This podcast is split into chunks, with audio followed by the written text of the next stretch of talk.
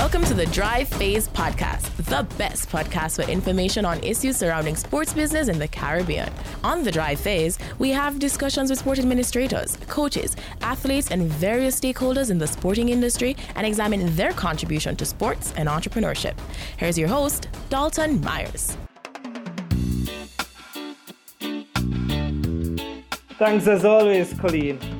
His voice is recognized across the Caribbean, uh, across the entire region, and is considered an expert in sport, especially track and field. Funny enough, he's also a very good table tennis player. He's a track and field commentator, a Gleaner opinion columnist, and also an author. This is our 27th episode of the Drive Phase podcast, and our guest is Hubert Lawrence. Hubert is a repository of everything track and field. He's a Liverpool fan and he knows everything about sport, both locally and internationally, and has written extensively on both the history of the sport as well as carve out statistics of athletes no matter the discipline. In fact, there is none like him regionally. Hubert, welcome. Um, thank you very much. It's good to be on, on the show. Um, I'm in the blocks. It's a dry phase. well, well, let's get started. Hubert, you most persons know you as a as a track and field analyst, but you do do a bit of table tennis, don't you? Yeah, um, started playing when I was little. Played football as my main sport, and eventually migrated to being primarily a table tennis player. Played for my school, played for my parish a little bit. Played for UWI. I'm a Pelican, and um, still still playing now. I mean, there's no body crunching tackles in table tennis, so those veterans can keep on going. And school is St. Jago. Yep, um, fantastic school. Um, to 1744, a lot of history in that school and a lot of commitment to Jamaica um, in everything we do. Yeah, so so out of um, so you, you went to UWI, uh, you have been doing sport commentary for a while, uh, sport journalism, uh, certainly since the, the, the 80s. Well, this is before Roshika, of course. Uh, talk us a little bit about how that started. My, my, my lifelong occupation is public relations. Um, when I left sixth form, my CARIMAC was just maybe one year open. I applied and got there and studied communication, social sciences with radio as my major. And when I left UWI, I went to work in, generally speaking, public relations types jobs. Parallel to that, I love sports right through from, from high school. Did a famous sports day double, class one 1500 meters and then long jump, lost to Bert Cameron at school. And I've loved track all my life, all sports, but in particular track and field. Um, in the mid 1980s or so, I began to write for something called the Twin City Sun. Maurice Garrison, his daughter Terran Garrison, the Miss Jamaica Body Beautiful champion a couple years back, a couple decades back. Um, he had a newspaper. He was Gleaner, Daily News, Twin City Sun, which was covering St. Catherine and Portmore. Um, TV was weird. Yeah. Um, in the late 80s, I met John Messam, my bosom friend, and after he retired after the 88 Olympic trials, he came up with an idea to have a track meet focused on field events. I said, it'll never work. We'll have to put some running in it. And the National Hurdles and Field Events Championship was born. Oh, okay. Three years in, he wanted to do a TV show to show the meet on television. And I got um, in touch with, he put me in touch with video stills. Marie Francis, her son Sheldon Davids, um, Laurie Dillon, Heavy D, Talawa, Greg Lopez, and they taught me TV that 1991 year. We did Western Relays, Gibson Relays, Champs, um, Junior Panams in Kingston, and I've been doing commentary ever since then. Wow, yeah, and, and some names you, you, you just called. These are some stalwart in the business.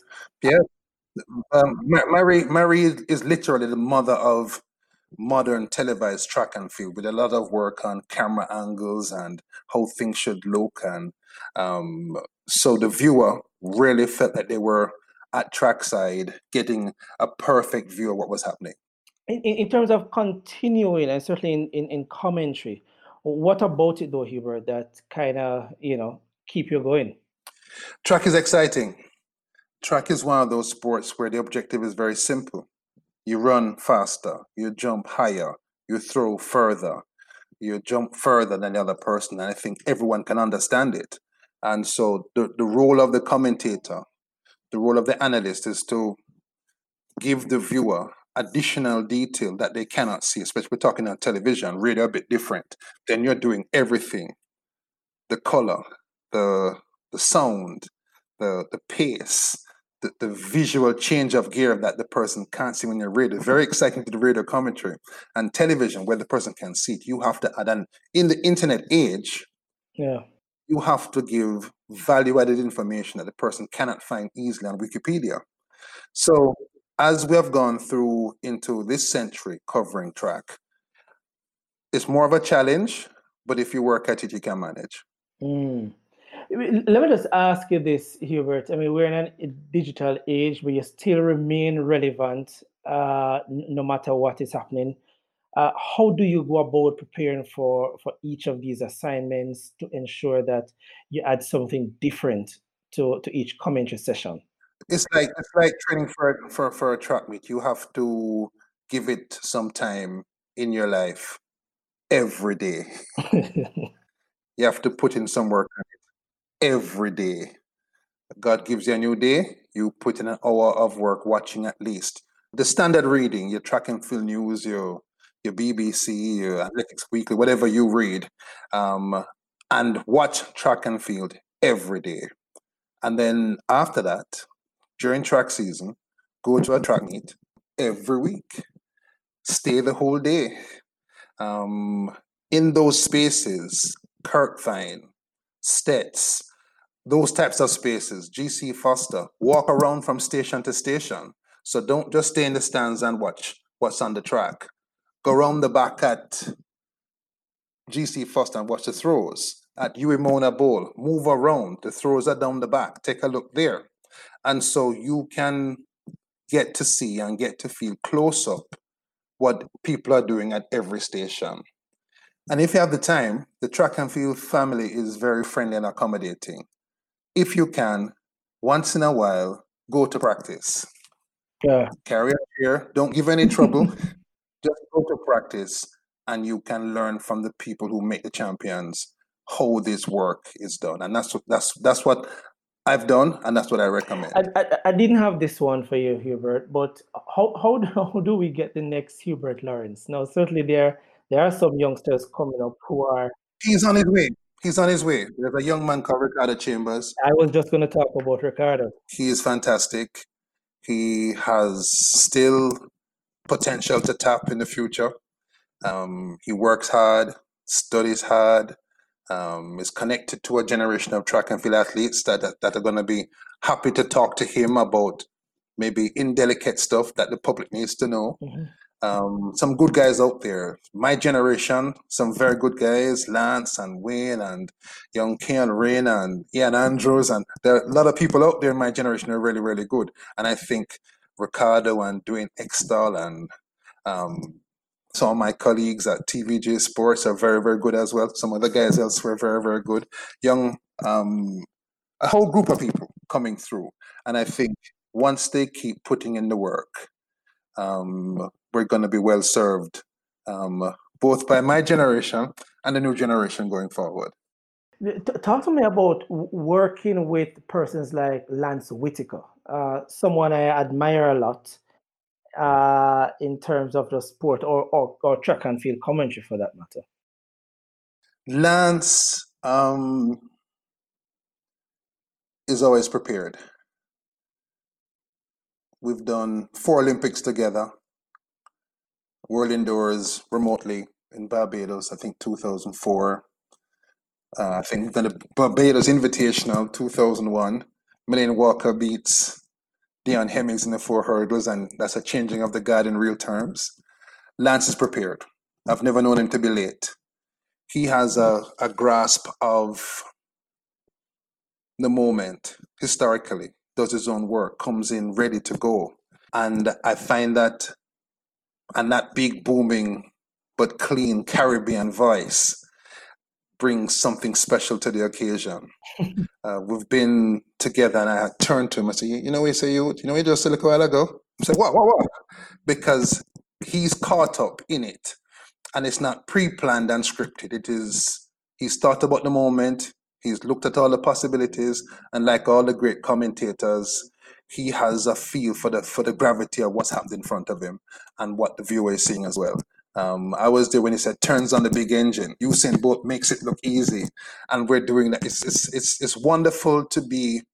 I really feel like myself and that group, including Lance, have been put in place, at least in the first instance, to cover the golden era of Jamaican track and field on TV, in books, in things that we write, and I think it's a mission that we've done well in. Mm. Uh, so you, you have done a lot on on radio TV slash TV. I, I wanted to also turn uh, my listeners' attention to your writing. You're a columnist in the in the Gleaner now. You, you have been doing writing for a while. Yeah. How, how much preparation goes into that, and just help us to understand the difference in terms of preparing to write a very good opinion column versus a commentary. The, the column is a little bit different. The column, sometimes you sit there and the cursor is blinking at you. And you look at the clock and, and, and you're thinking of the editor saying, What's happening with this dude? And then suddenly something perfect pops into your head. A. B. Sometimes there's something current happening. And uh, from where I'm sitting in front of my keyboard, maybe there's more info the public needs to form an opinion. Um, sometimes it's occasions coming up. This week, May 25th, the 100th birthday of Arthur Wint. So if you're writing a column, that's a possible subject. So it comes from all different directions. And you know, when you first begin writing a column, you've been through it. Sometimes it's a little bit weird writing under deadline pressure, and maybe you don't have an idea picked out of the sky yet. But as the clock ticks on, the ideas come and flesh out.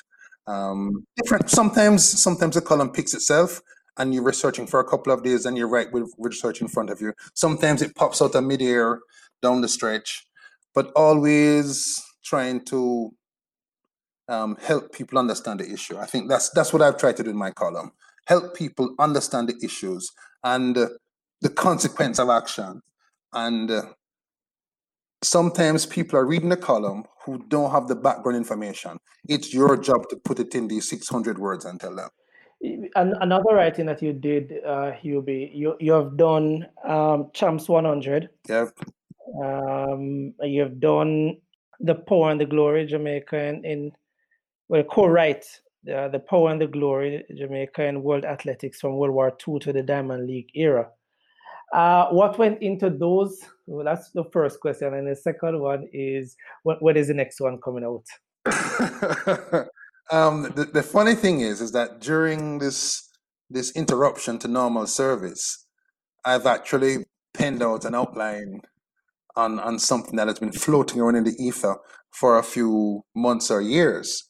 Um, I met Michael Brandt when we were first farmers at Monk Street in 1972. Both played table tennis, both are sports fans. Um, we've been buddies for a long, long time. And so we began to talk about, alongside my dear friend Brian Cummings, the power and the glory, which was to talk about Jamaica's journey in track and field, to put it in context, to have people understand its foundations, why we're so good at what we're good at. And midway through that process, Issa asked me to do the Champs 100. Sat down at my desk again, did what we call a treatment, an outline of what the book might cover, and walked around in a for a couple of weeks trying to figure how am I going to do this Champs 100. And then when I finished, zapped it out to Mikey. And it took took form. This is late 2009 and book's there now. The book is logical. It follows work by Sir Herbert MacDonald, who did a champs history of boys champs from 1910 to 1970. It inco- had to incorporate girls champs by that time. This, this is in time for the 100th champs now. And um, I think the two books together give people a good sense of what has happened. At the same time, there's some other books out at the same time, great books by Skree Bertram. Uh, Matt Regis has a nice book out on, on sprinting.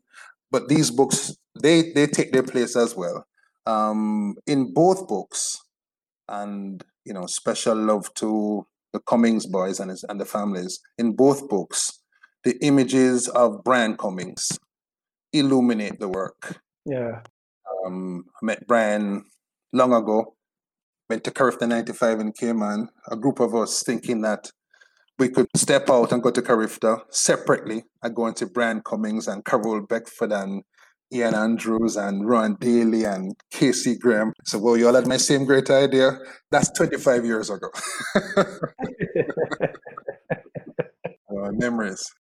Uh, what was certainly for me, Brian Cummings, uh, I just pause to recognize him. He, I don't even remember when I met Brian. All I know is that he has been there for a while, and whenever we, we would meet up, there was always some advice, you know, um, about anything.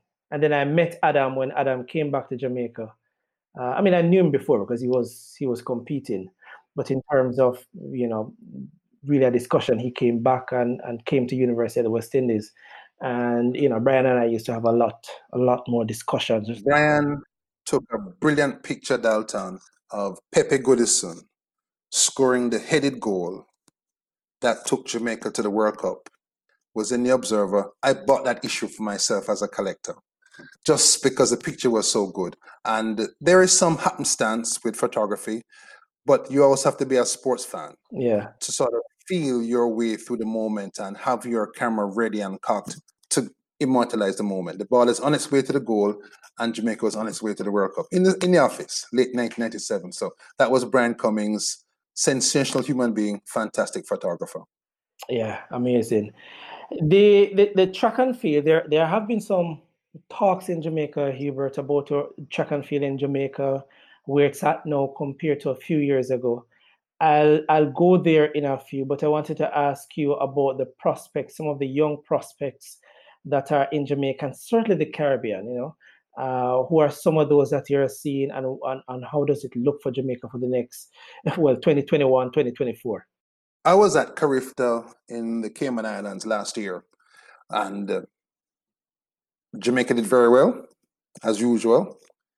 And I think Jamaica has a very, very strong group of youngsters coming through. Um, Jamaicans are, are, very concerned about sprinting. Um, and I think we have a very strong men's sprint team on its way. Just like you go to the kitchen, you have to cook it. Yeah. You cannot have it before it's ready or it's going to hurt your stomach. And I think this this young group, if you think back to Jhevaughn Matherson, Raheem Chambers, they're in college in the States now. Um, those are wonderfully gifted young men, and I think they're going to be part of the future, the Calabar Dream Team.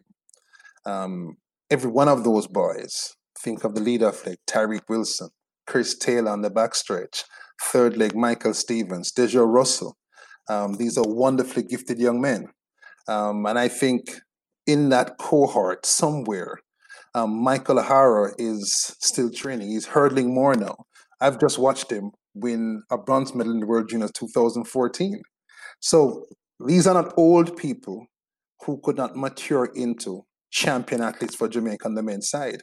The women's side, track, field, hurdles, young Brittany Anderson, who was Vere Tech for most of her champs career, has just set a world junior record for the sprint hurdles. We're wonderful in the sprint hurdles, two world champions, and the second one, Danielle Williams, is still active bronze in Doha in 2019. And I think with more to give as we get through to the 2021 Olympic Games. Um, the field looks good. Young Danielle Sloley and Mary Forbes, formerly of Vere Tech, and all those girls who want to be like Danniel Thomas-Dodd. Yeah. So I think I think the spread is nice.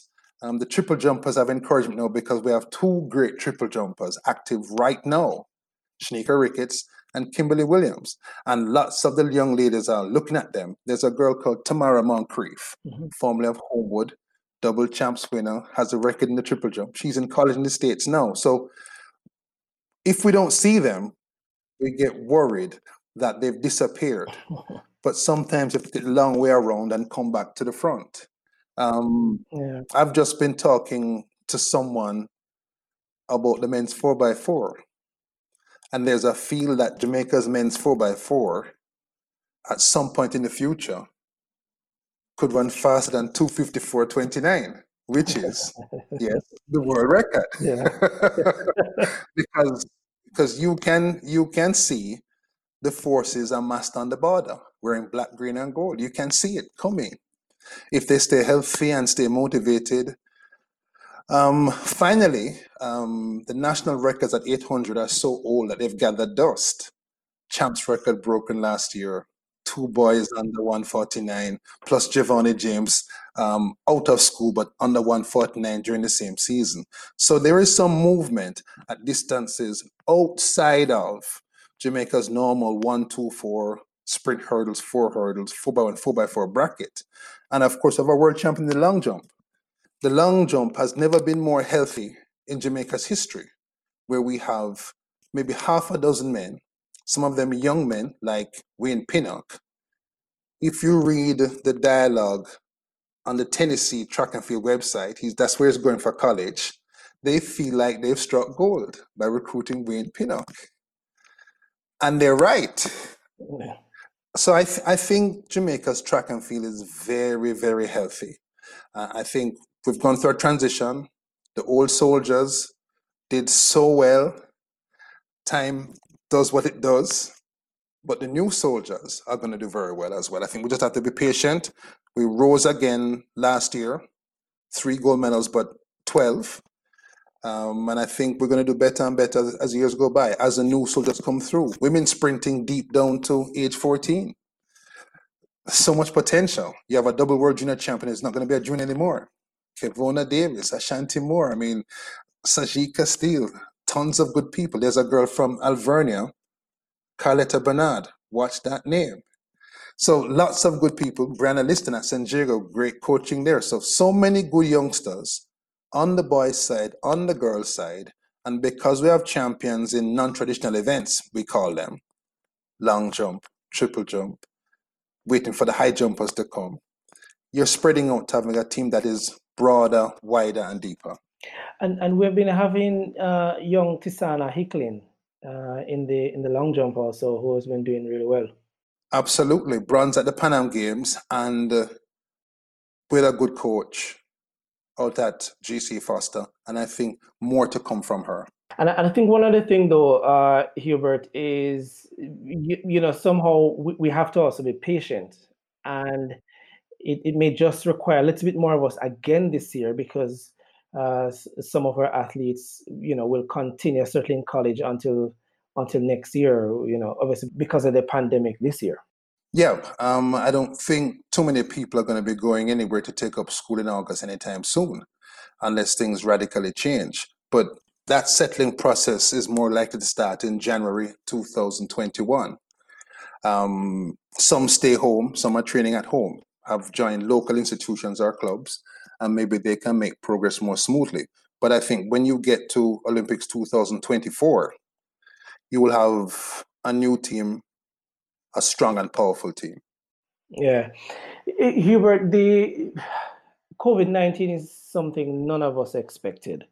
Uh, it, it has really changed what we considered normal and, and, and the new term now is the new normal and, and track and field is no exception uh, what are you seeing out there certainly from a jamaican standpoint certainly some of the uh, what i don't want to call it the negative the disadvantages and, and certainly some of the advantages for track and field athletes jamaican track and field athletes well, well, well let's let's stay with the world first track and field is back um, this is the month of May, and twice in this month, I've seen innovative competitions in the pole vault. Yeah. Early in the month, the Ultimate Backyard Pole Vault Challenge, three pole vaulters, three different locations, joined together on a mechanism like that which we're using to deal with this particular conversation. Right. And uh, the idea by Lavillenie France, Olympic champion 2012, came up with an idea to put the sport back in front of the people.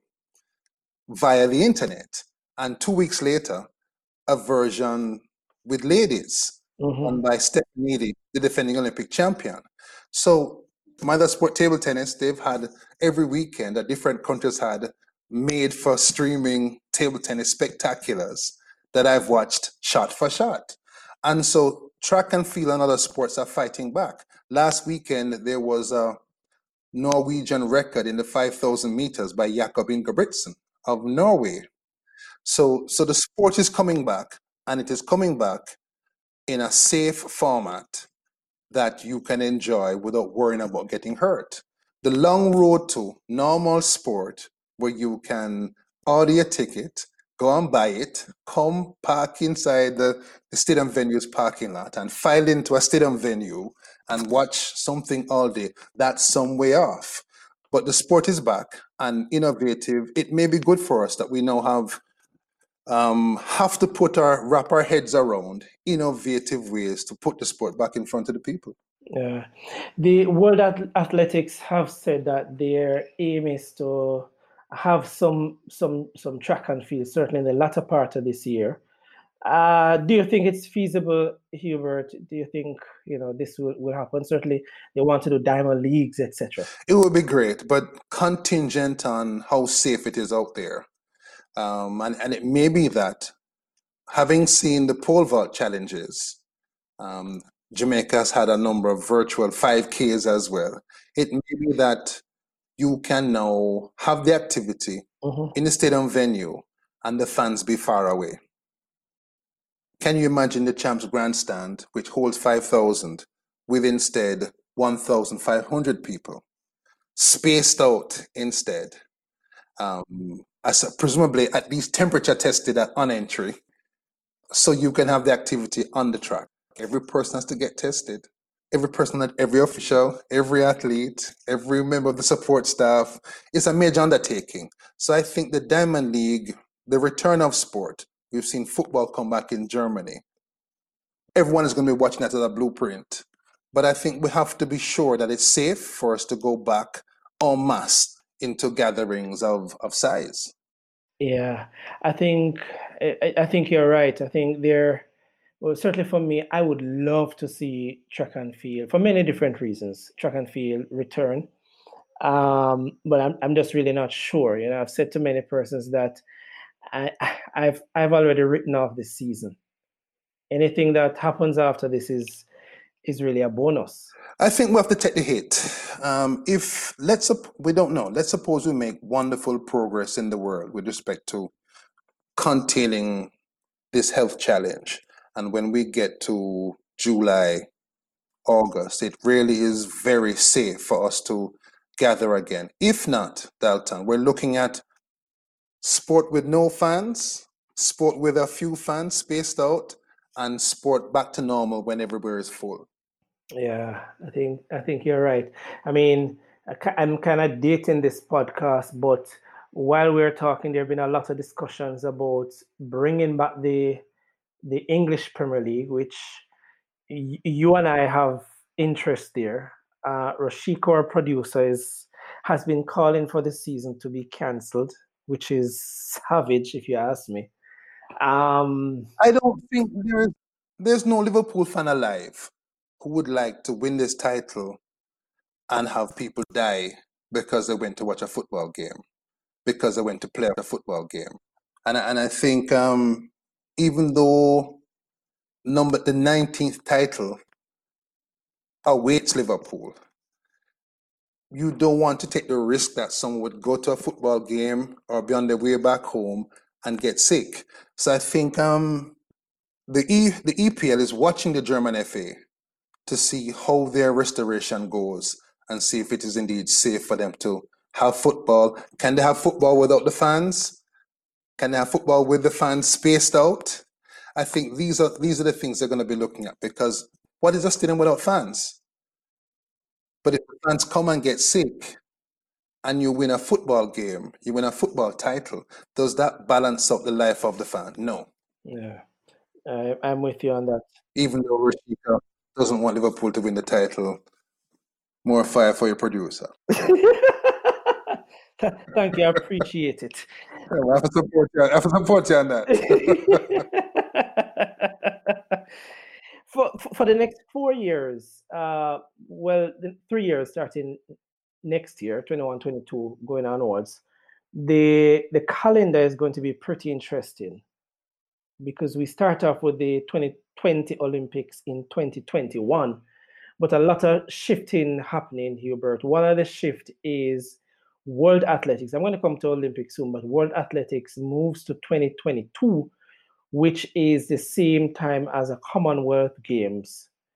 Uh, what do you see happening there? Do you think most of the athletes are going to decide that they're going to the World Athletic Championships as opposed to Commonwealth Games based on your experience? Yeah, whenever you have clashes like that, um, I remember 2014, Shelly Fraser Pryce and Usain Bolt went there but ran only four by ones. I think what you get in those those meets used to be really meets that athletes aim at. I think what you'll get in 2022 is that the young brigade will go and put their toes in the water of international competition at the Commonwealth Games. It's going to be difficult to ask people who are maybe the throwers will go, but I think largely your top stars, if you have any by that time, Elaine Thompson's by that time, should still be around and running fast. I think she will decide to do just one of the championships, not both of them, not back to back. Maybe if I were the head of the J3s, I might say four by one people have to come to Commonwealth so the team can get a running before the World Championship. But I'm not demanding that you do everything there. I remember 1987 when they had the Pan Am Games in America. Carl Lewis only did long jump and four by one, didn't do the 100 meters. So I think the athletes who have several events will do just one if they do go to the Commonwealth Games. And by and large, it will be a chance for the young brigade, your Mathersons, your Chambers, your, your Chris Taylor, you know, maybe by that time, Kevona Davis is in that group as well. Briana Williams, that group. Um, some of your big four four by four group men and women um, will choose to run one event or a relay at Commonwealth, but save the large effort for, for, for Eugene and the World Champions. That's the sensible thing to happen. I don't think the J3 is going to demand that people must go because it's going to be tight. Plus, in that season, we hope there'll be the Diamond League as well. So, um, the top stars will defer and run just a cameo relay leg or something, or just save themselves to the world champs. A, a spin-off from from a lot of the challenges now, uh, Hubert, is that a lot of athletes can't move cross borders to go to meets, may not based on the immigration restrictions. Do you think we will now start to see more events in the US, more high-level track and field um, in in the US? You know, not just the diamond leagues, but big events uh, that our athletes can participate in. They have quite a few right now. Your Penn Relays, your Mount Sac, your some of your indoor circuit, Millrose games on the indoor circuit. But remember now, America had the Diamond League in New York up to quite recently. That's where Bolt set his first world record in 2008, 972. That meet doesn't exist anymore. That meet is now the Rabat Diamond League in, in Morocco. And so the question for there being more meets in the US, which I think World Athletics wants is whether or not America really wants it, given that they have some big domestic sports which hold their attention. Um, if they could launch the new meet in the Olympic year, when interest in athletics is high in the US and worldwide, that might work and carry it for a while. But I've seen over the time lots of meets designed with what you're talking about in mind come and disappear. But the big meets there, your Penn Relays, your collegiate meets, your Mount Sac, your Millrose on the indoors, your Drake relays, same weekend as Penn relays. Those are still big, have been big for many, many, many, many, many generations. Yeah. Um, they squeeze out a couple more in the summer. I, I'm not sure. Yeah. Based on the history of Americans being, as a group of people, much more interested in their domestic sports, the NBA, NFL, which are huge there, ice hockey. Yeah, yeah. The, uh, okay, a spiller from that question then is can we have more meetings in the Caribbean? Uh, and the part B to that, obviously, Canada has tried a few, and probably we could talk about that in a few. But you know, the ones in the Caribbean islands, they, they have been struggling for a while, some in and out.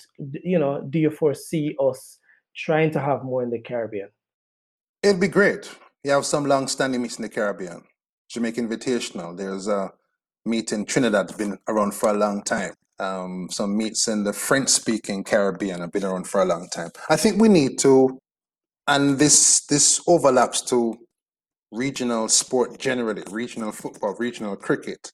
We need to be able to find some sort of alliance with the travel industry that will move people um, in an affordable way and because they're getting mass numbers of fans and um, and teams, Caribbean Champions League football, that type of thing, you would need to be to move people. The issue is that it's expensive to move in the Caribbean. It's expensive. So if you're carrying, if you're moving 50 people, 200 people, should that be cheaper and everyone wins because you're getting people moving around and you can, with your service, people think of coming back to you again for more travel in the future. So that's a hurdle it would be great to have a Caribbean, a bigger Caribbean circuit. Round about May or so, Jamaica has a couple meets in May. There meets in Guadeloupe in May. There's the Grenada Invitational in April. Can we find a way to make that into some sort of circuit with hotel and travel supporting it to the max? Cayman Invitational is off and on. I've been there. Fantastic meet as well. I was there when Bolt went down there and ran some fast races, and of course the Calabar Dream to run thirty nine point eight for four by one under eighteen world record. so, so I, I, think I think there's potential, but we need to cover some ground with travel and accommodation if you're moving large amounts of people. Yeah, I want to bring it back home a bit now and ask you: Do you think there's this age old question. It's better for athletes to train overseas or train in Jamaica? It's case by case. It is case by case. Um, Thomas Dodd has benefited immensely from going to Kent State in Chicago. Even though we have fantastic throws coaches here, because it was better for her as an individual. I'm not sure that the coach there is better than the throws coach is here. But on a case by case individual basis, that was a better choice for Danielle. On the flip, Bolt stays home. Fitz Coleman Glenn Mills, the best sprinter of all time. So it is on a case by case basis. Kemoy Campbell, no distance running culture in Jamaica. So he goes to South Plains and Arkansas and ends up making a big time final and lowering all the records for Jamaica at 3,000, 5,000, and 10,000. So it's case by case. Um, and for those who are academically inclined, you have to max your choices. Does the Jamaican institution offer what you want to study as well as have the expertise in the event you want to run? So it's something that every athlete must sit down and properly consider with his or her family.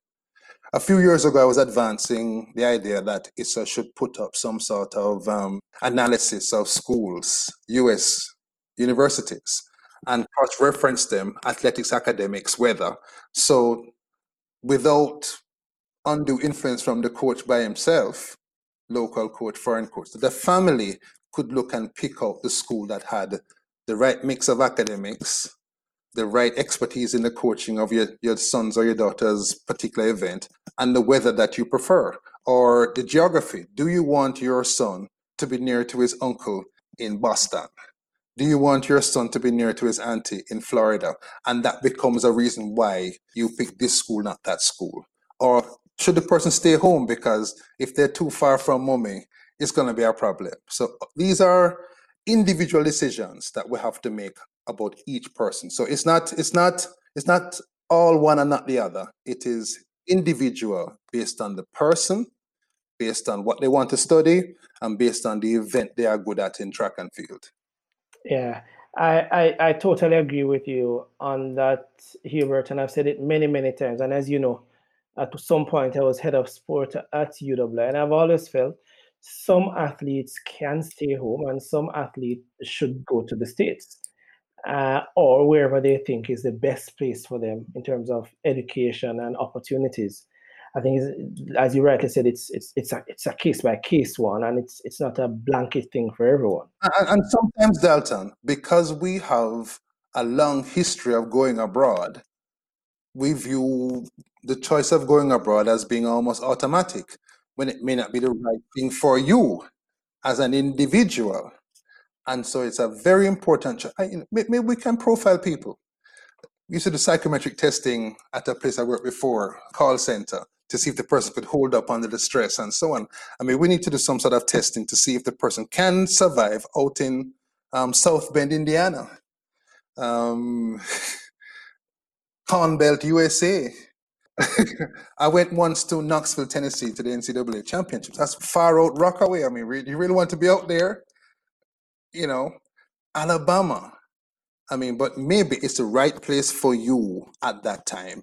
Maybe the right coach is there for you at that time. Um, the right facilities. Schools good at American football apparently are have a, a lot of resources. They can take good care of you in terms of having your travel injury recovery. If you get injured, how they take care of you and so on. So it's the right choice for some, and the right choice for others is to stay home. Remember now, Ati, Cameron, Wint, Rhoden, all went abroad and became great champions. Veronica Campbell, Omar McLeod. So there is a lot of good to be had from going to a U.S. scholarship. Yeah. Fraser Pryce, Asafa Powell, Usain Bolt stayed home. Brigitte Foster was abroad and came home. World champion 2009. So it's individual. And sometimes they should go abroad and come back. Yeah. So they they benefit from both systems. So it is individual. Melanie Walker went abroad and came back. So it's individual, and it's an important choice that the person has to make. Hubie, this is a t- this may be a tough one or easy one for you, depending. You you have been watching track and field for many moons, as I said before Roshika was born. Give me probably your top three champs moments. Whoa. Um, three moments that you know you're like, yeah. Champs 2010, centenary champs, no doubt, um, was one of those three. Um, completely astronomical championships, right down to the last step. Um, for Wolmer's is carrying the baton. He doesn't go after the Memorial Vere Tech because he knows that Wolmer's just has to stay on its feet and be second and win the championship. And the girls' champs went down to the second to last event. Holmwood won that time. Fantastic championships. Um, drama down to the last day, all the way going. I mean, nuts. Um, boys' champs 93. St. Jago wins on the last step. Yeah.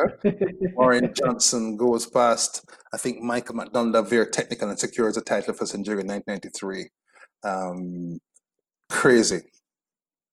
Um, he took the sprint double, helped to win the 4x1 as well. And in that champs, Neil Gardner has the stadium transfixed. He's dressed in white with maroon and yellow trimmings and has the grandstand working with him.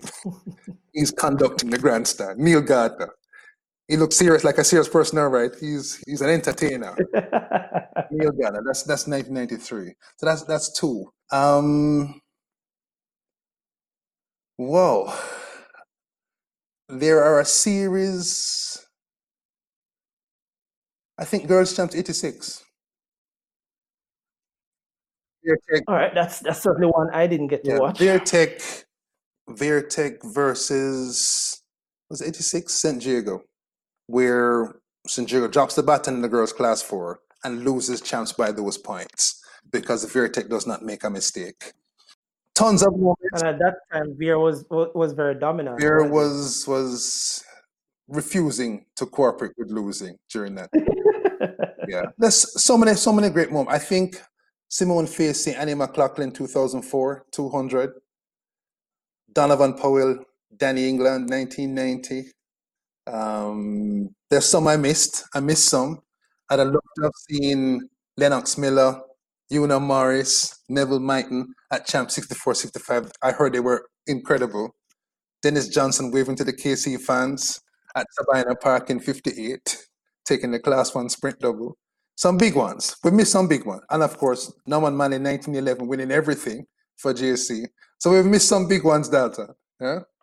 But um, Yeah.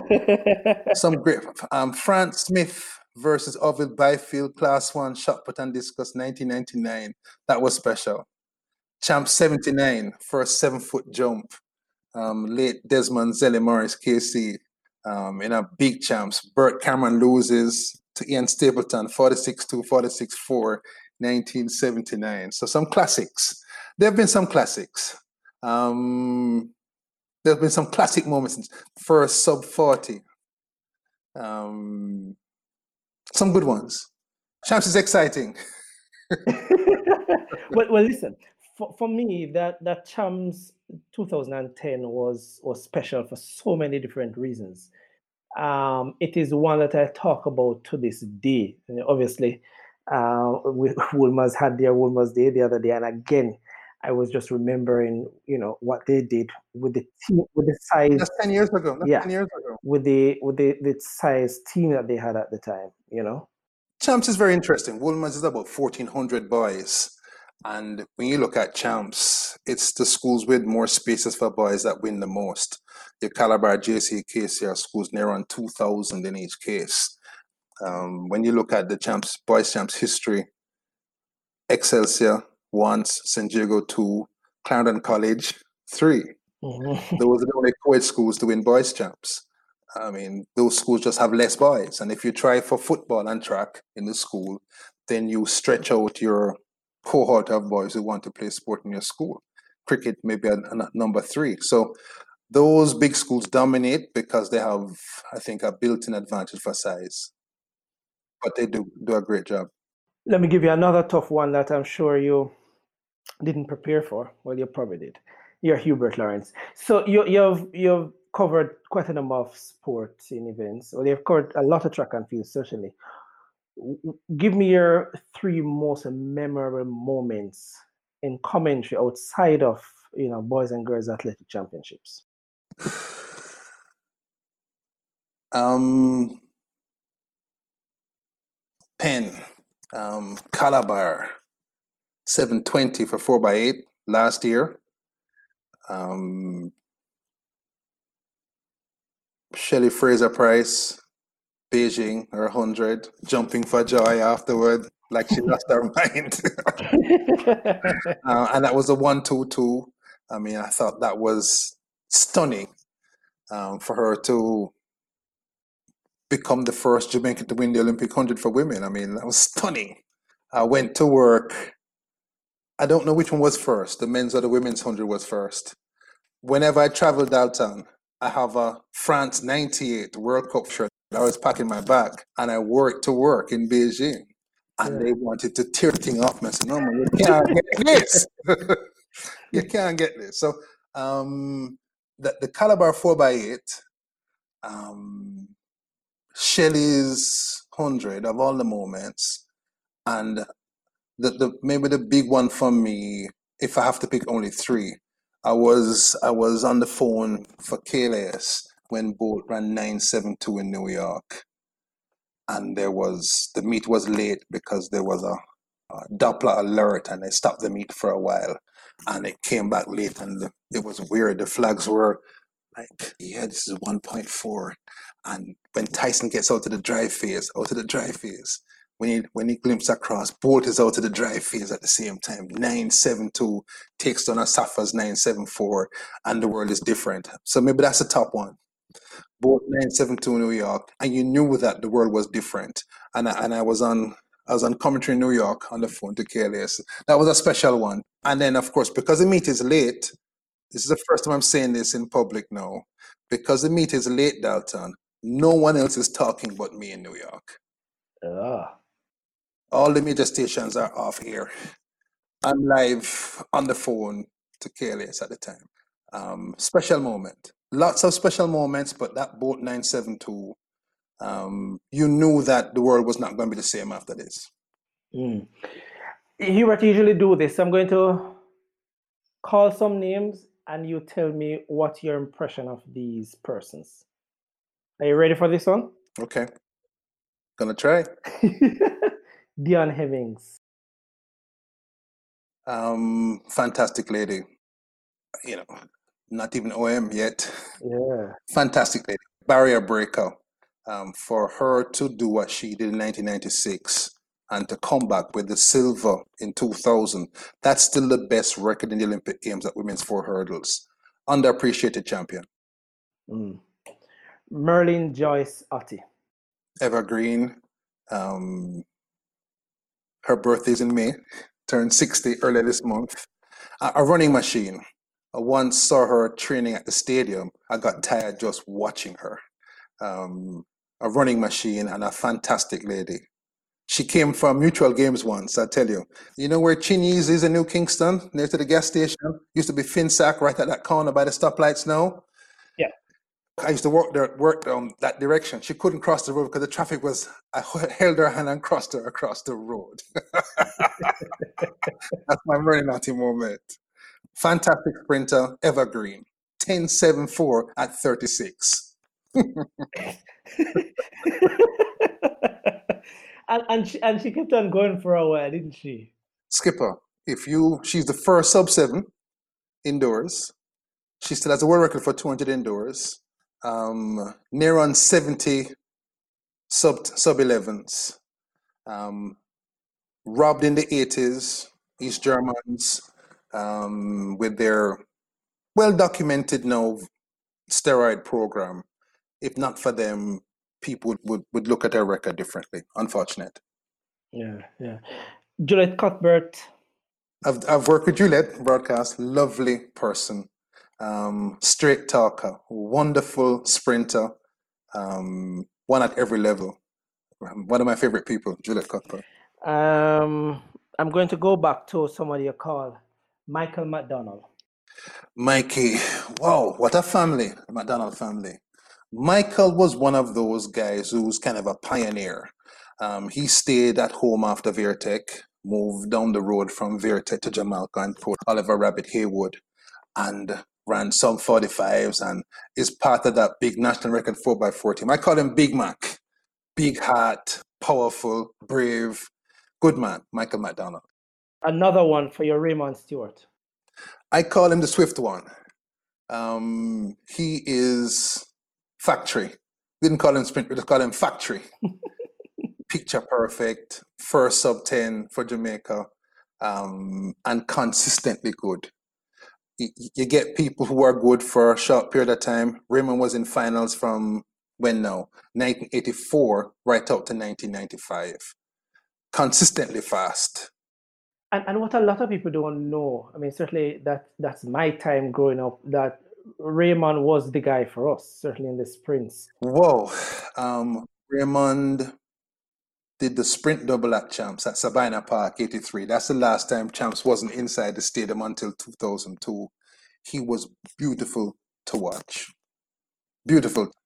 Yeah, you have gone to 2002, and I won't go to both. I'm going to go with Anneisha McLaughlin. Even now, a delightful lady. Very, very, very fast. Second at that World Juniors. Always smiling. Um, when Anneisha got an Olympic medal in 2016, I was really, really happy because she had stayed at it. She's she behind that pleasant exterior is someone I think is very, very determined and a delightful young woman as well. Anneisha McLaughlin. Hubert, we've had a lot of youngsters who we thought would have made it to the, the, the highest level. Some some some haven't made it for whatever reason. Now we have Briana Williams. Give me your thoughts on her. You know, to digress, you know, that's worldwide. It is. That people It is. It is. when you look at the World Juniors results, um, the stars of the World Juniors say 2010, some of them disappear because that's the process of life worldwide. Specifically now, fantastic, Briana Williams, for a youngster to do what she has done and to make progress through it. Um, and to look like now she is now away from the juniors and is now latched on to the seniors. And remember, the seniors in our case are the best sprinters on earth. so that's, that's major. Her sprint double at the World Juniors 2018. Only two others have done that, including Veronica Campbell. Um, a lot of potential. Um, so far, her coach Ato Boldon, has done with her nothing wrong. Has made every step correct so far, and I think she's well coached, well guided, and she's she's she's gonna be a hit. I, I, I like to ask this question, Hubie, especially when a veteran is is is on this podcast. The wicket. and, and one who has witnessed some, some great actions. You know, what advice would you give young athletes coming up? Uh, not just Jamaicans, because I have a lot of persons from the Caribbean who listen to this podcast. I interviewed Randy Fagan. He had just regained the national table tennis title in 1991.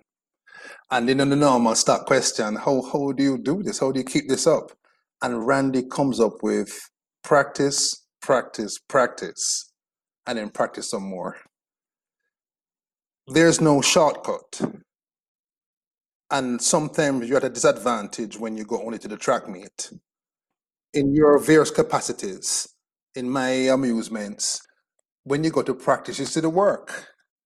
When you go to MVP at 6 a.m. in the morning, sprint tech, six o'clock in the morning, racers, if you can get in that time in the morning, the, the people are doing the work. Um, I'm from Spanish Town. Whenever St. Jago is going to win championships, when you're in your taxi going to get your bus early, the boys are on the road doing the road work. There's no way around the work. If you don't do the work, any success you have is temporary. Have fun. Sport is fun, but you have to do the work. And so, both for sport and for everything else, don't be afraid to do the work. In Jamaica, we have so many quality coaches. GC Foster is 40 years old this year, 2020. Though the first group, Danny Hawthorne, Michael Clark, um, Wendell Downswell, so many quality coaches spread across the island that the quality instruction is pretty good from parish to parish to parish. And so when the youngster joins his high school track team, follow the coach's instructions, generally speaking, and do the work. And I mean, you should get a college scholarship at the least out of it. And for that special group, that 5% who are going to join the national team and get to world finals, Olympic finals, and get to the podium, do the work, follow the work. Yeah.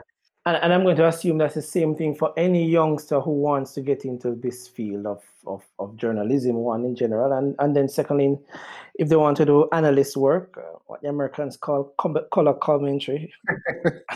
it's, it's, it's when you look at the people who are good at anything, they do the work for fun, they enjoy what they're doing, um, they know when to take breaks, when to go to the beach, eat some fish, go to the movies, and so on, take a break from it. But you have to do the work. Um, let's take something like championships, which is four and a half days of of, of duty rostered. Um, if you're not ready, not just facts and figures, but storylines, you know, who are the special people? Um, that requires work. And the beauty with something like champs is that the weekly meets are there for you to go to so you can see and recognize people and know what color is clarendon as different from what color is innswood yeah you, you, you, can't do that unless you go to the meets you have to go you have to read you have to listen um, you don't know everything so you have to accept that um, the people who are interested in doing stuff like that have to be, have to like the sport enough to want to go to a track meet or sometimes two or three every Saturday from January morning.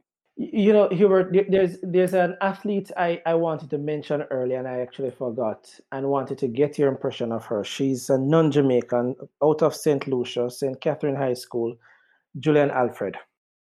Wow. Um, I know Julien. Um, I keep close watch on St. Catherine High School as well. They've got a great setup there and a, Um, great coach and great team management out at St. Catherine and St. John's Road. Um, used to ride bicycle passes as a little boy as well, so I know the place well. She's she's got something. She's got something, and uh, she came to Jamaica because she wanted to come to the place where that thing that she has could be honed. She has gone to Texas. That's where Juliet Cuthbert went to school. Merlene Frazer, um, Sandy Richards went to Texas um, because she felt that that was the place. And the coach there, who coached Omar McLeod not so long ago, this is Edrick Floreal, um, he reckons she has something. This year, she was going into the NCAA Indoor Championships as the fastest collegiate sprinter over 60 meters in America. She has something and she's determined to bring it out. Um, St. Lucia does not have a long history of outstanding athletes. They're pretty good in the high jump, have a couple of good, really good high jumpers. Spencer was here, here in Jamaica for World Juniors in 2002. Um, she's been Commonwealth champion, Pan Am champion, good jumper. But I think Alfred has something, um, and I wish her well. That's the same school too that Kevona Davis is going to. So look out for look out for Texas. That's a big that's a big side. Yeah. Eh, Hubert, you know, the, the last question I really wanted to ask you, well, I think it's Rashika who wanted me to ask you this. How do you keep all the statistics in your head? Memory is very treacherous. yeah, memory is treacherous. You forget more than you learn. Um, the key shot is to refresh it. Um, treat each year as a, as a clean sheet and refresh as much as you can. Um, I watch lots of video. I record everything on track and field that comes on the television as far as I can t- I can manage, and I watch everything again because memory is treacherous. Um, but the other thing is I love the sport. I love sport and I love track and field, so it's not it doesn't hurt me to do it. It's not laborious. Um, I have a good memory, but memory is treacherous, and you have to refresh it. Hubert Lawrence, thank you very much for, for joining us on this episode. I, I really appreciate it. It's been a real pleasure. Um, you know, you don't walk alone. You know that. you, you, you'll never walk alone. we can get Rachika a red shirt, man. She, she seems like a nice girl. Yeah, yeah. No, I'm working on it. By the end of this um, podcasting, I'm I'm sure I'll convert her. Blue is my favorite color personally, but my my my football is is Liverpool. So we can we can get Rashika a red shirt, man. She, she... no, no, no, not a problem. Uh, on behalf of the production team, thanks for joining us on this episode of the Drive Phase podcast, and to my friend Kimberly Rudder from Outer Barbados, who really pushed me to get uh, Hubert Lawrence. Not that she needed to push me that much. she kept on saying, You have to get Hubert Lawrence on the podcast. And I said, Okay, cool. We, will get it done. I had to get off my coronavirus beard before I came on the broadcast as well. Thanks, Kimberly. so, guys, uh, check out our website. It is thedrivephase.com. Uh, make sure to subscribe to the show on Apple Podcast. That is really, really crucial for us. Uh, leave a review there. And also, leave a review and subscribe to the Google Podcast or Stitcher uh, so you'll never miss an episode. Remember, remember, we'd appreciate our ratings on any one of the podcasts that you use. Go tell a friend about the show so they too can spread the word. Feel free to send feedback, comments, or questions to the drive phase at gmail.com. Look us up. We're on Twitter. We're at the drive phase JA. And on Facebook, we're at the drive phase. And remember, we're also on Instagram. We're everywhere that you want a podcast. And on Twitter, ensure you use the hashtag TDP. Until next time, see you then.